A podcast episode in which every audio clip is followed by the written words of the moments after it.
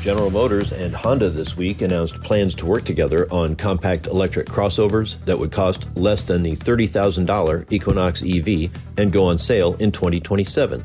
Let me tell you two reasons this is important. The first is that product promise.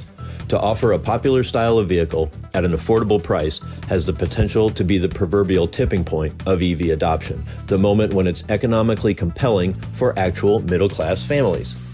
We don't know about range and we don't know about profitability, but the companies can't be planning to lose money on them because they aim to make them by the millions.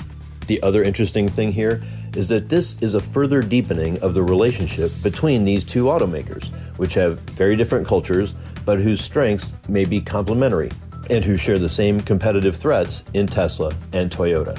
It's something to keep an eye on. With this week's Automotive View, I'm Jamie Butters, Executive Editor of Automotive News.